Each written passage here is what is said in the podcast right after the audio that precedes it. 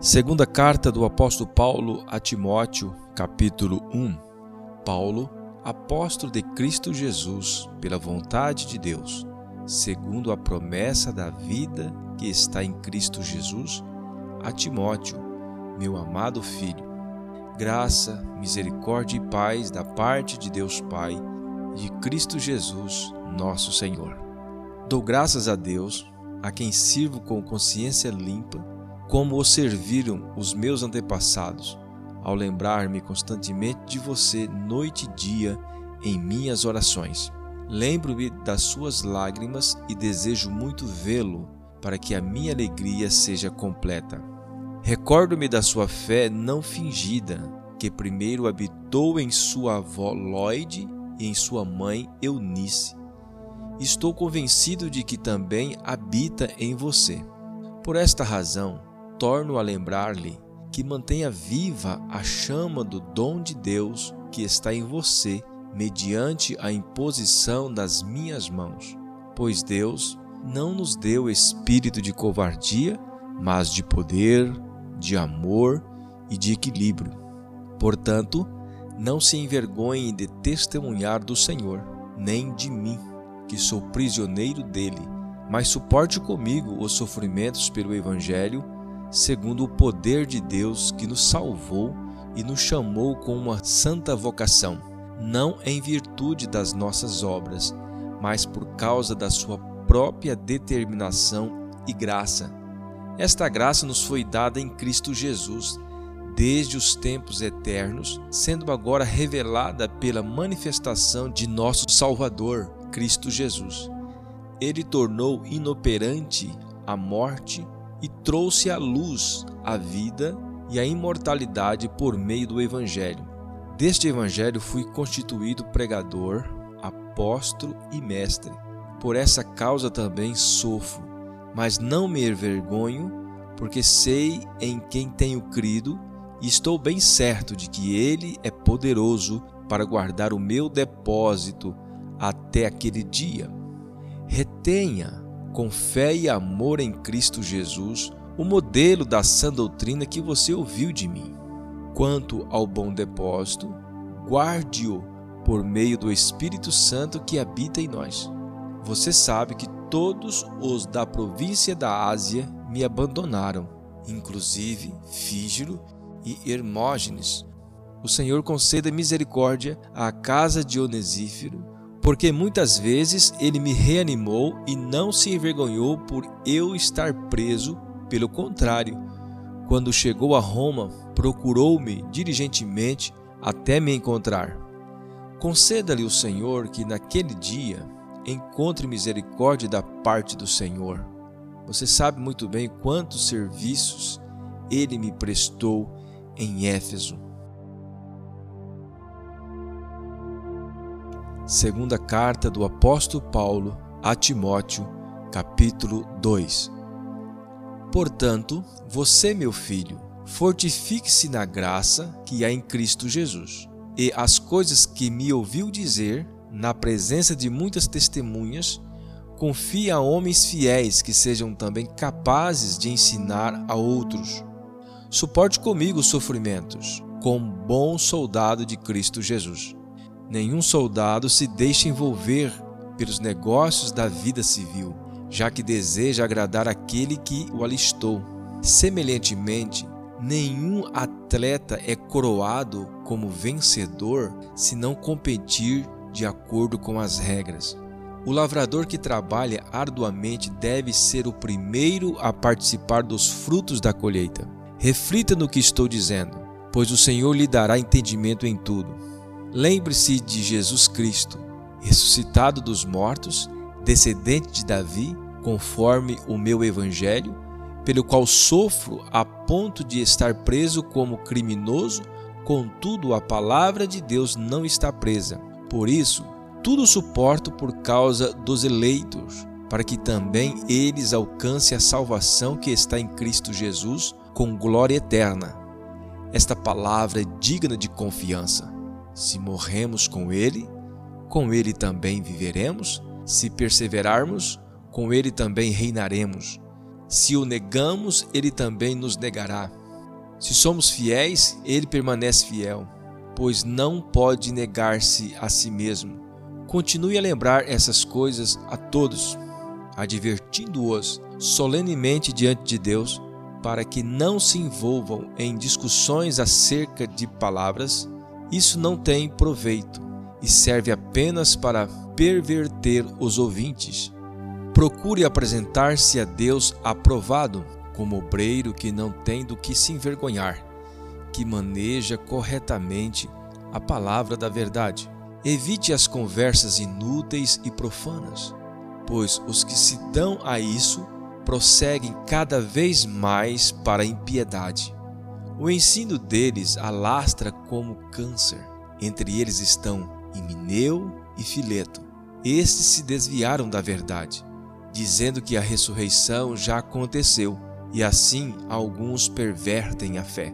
Entretanto, o firme fundamento de Deus permanece inabalável e selado com esta inscrição: O Senhor conhece quem lhes pertence, e afasta-se da iniquidade todo aquele que confessa o nome do Senhor. Numa grande casa há vasos não apenas de ouro e prata, mas também de madeira e barro, alguns para fins honrosos, outros para fins desonrosos.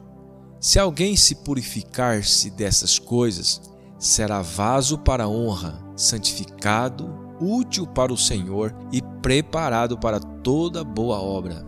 Fuja dos desejos malignos da juventude e siga a justiça, a fé, o amor e a paz, juntamente com os que de coração puro invocam o Senhor. Evite as controvérsias tolas e fúteis, pois você sabe que acabam em brigas. Ao servo do Senhor não convém brigar, mas sim ser amável para com todos, apto para ensinar, paciente, deve corrigir com mansidão os que lhe opõem, na esperança de que Deus lhes conceda o arrependimento, levando-os ao conhecimento da verdade para que assim voltem à sobriedade e escape da armadilha do diabo, que os aprisionou para fazerem a sua vontade.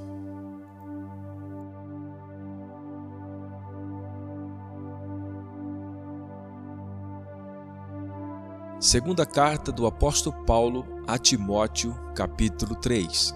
Saiba disto: nos últimos dias sobrevirão tempos terríveis.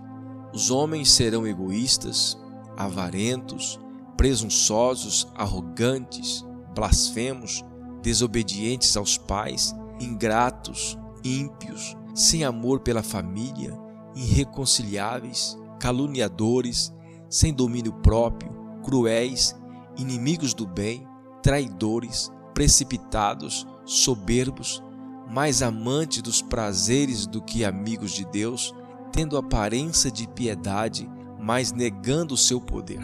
Afaste-se também destes. São estes os que se introduzem pelas casas e conquistam mulherzinhas sobrecarregadas de pecados, as quais se deixam levar por toda espécie de desejos. Elas estão sempre aprendendo, mas não conseguem nunca chegar ao conhecimento da verdade. Como Janes e Jambres se opuseram a Moisés esses também resistem à verdade. A mente deles é depravada, são reprovados na fé, não irão longe. Porém, como no caso daqueles, a sua insensatez se tornará evidente a todos. Mas você tem seguido de perto o meu ensino, a minha conduta, o meu propósito, a minha fé, a minha paciência, o meu amor, a minha perseverança, as perseguições e os sofrimentos que enfrentei coisas que me aconteceram em Antioquia, Incônio e Listra. Quanta perseguição suportei, mas de todas essas coisas o Senhor me livrou. De fato, todos os que desejam viver piedosamente em Cristo Jesus serão perseguidos. Contudo, os perversos e impositores irão de mal a pior, enganando e sendo enganados. Quanto a você, porém, permaneça nas coisas que aprendeu e das quais tem convicção, pois você sabe de quem o aprendeu. Porque desde criança você conhece as sagradas letras, que são capazes de torná-lo sábio para a salvação mediante a fé em Cristo Jesus. Toda a Escritura é inspirada por Deus e útil para o ensino, para a repreensão, para a correção e para a instrução na justiça, para que o homem de Deus seja apto e plenamente preparado para toda a boa obra.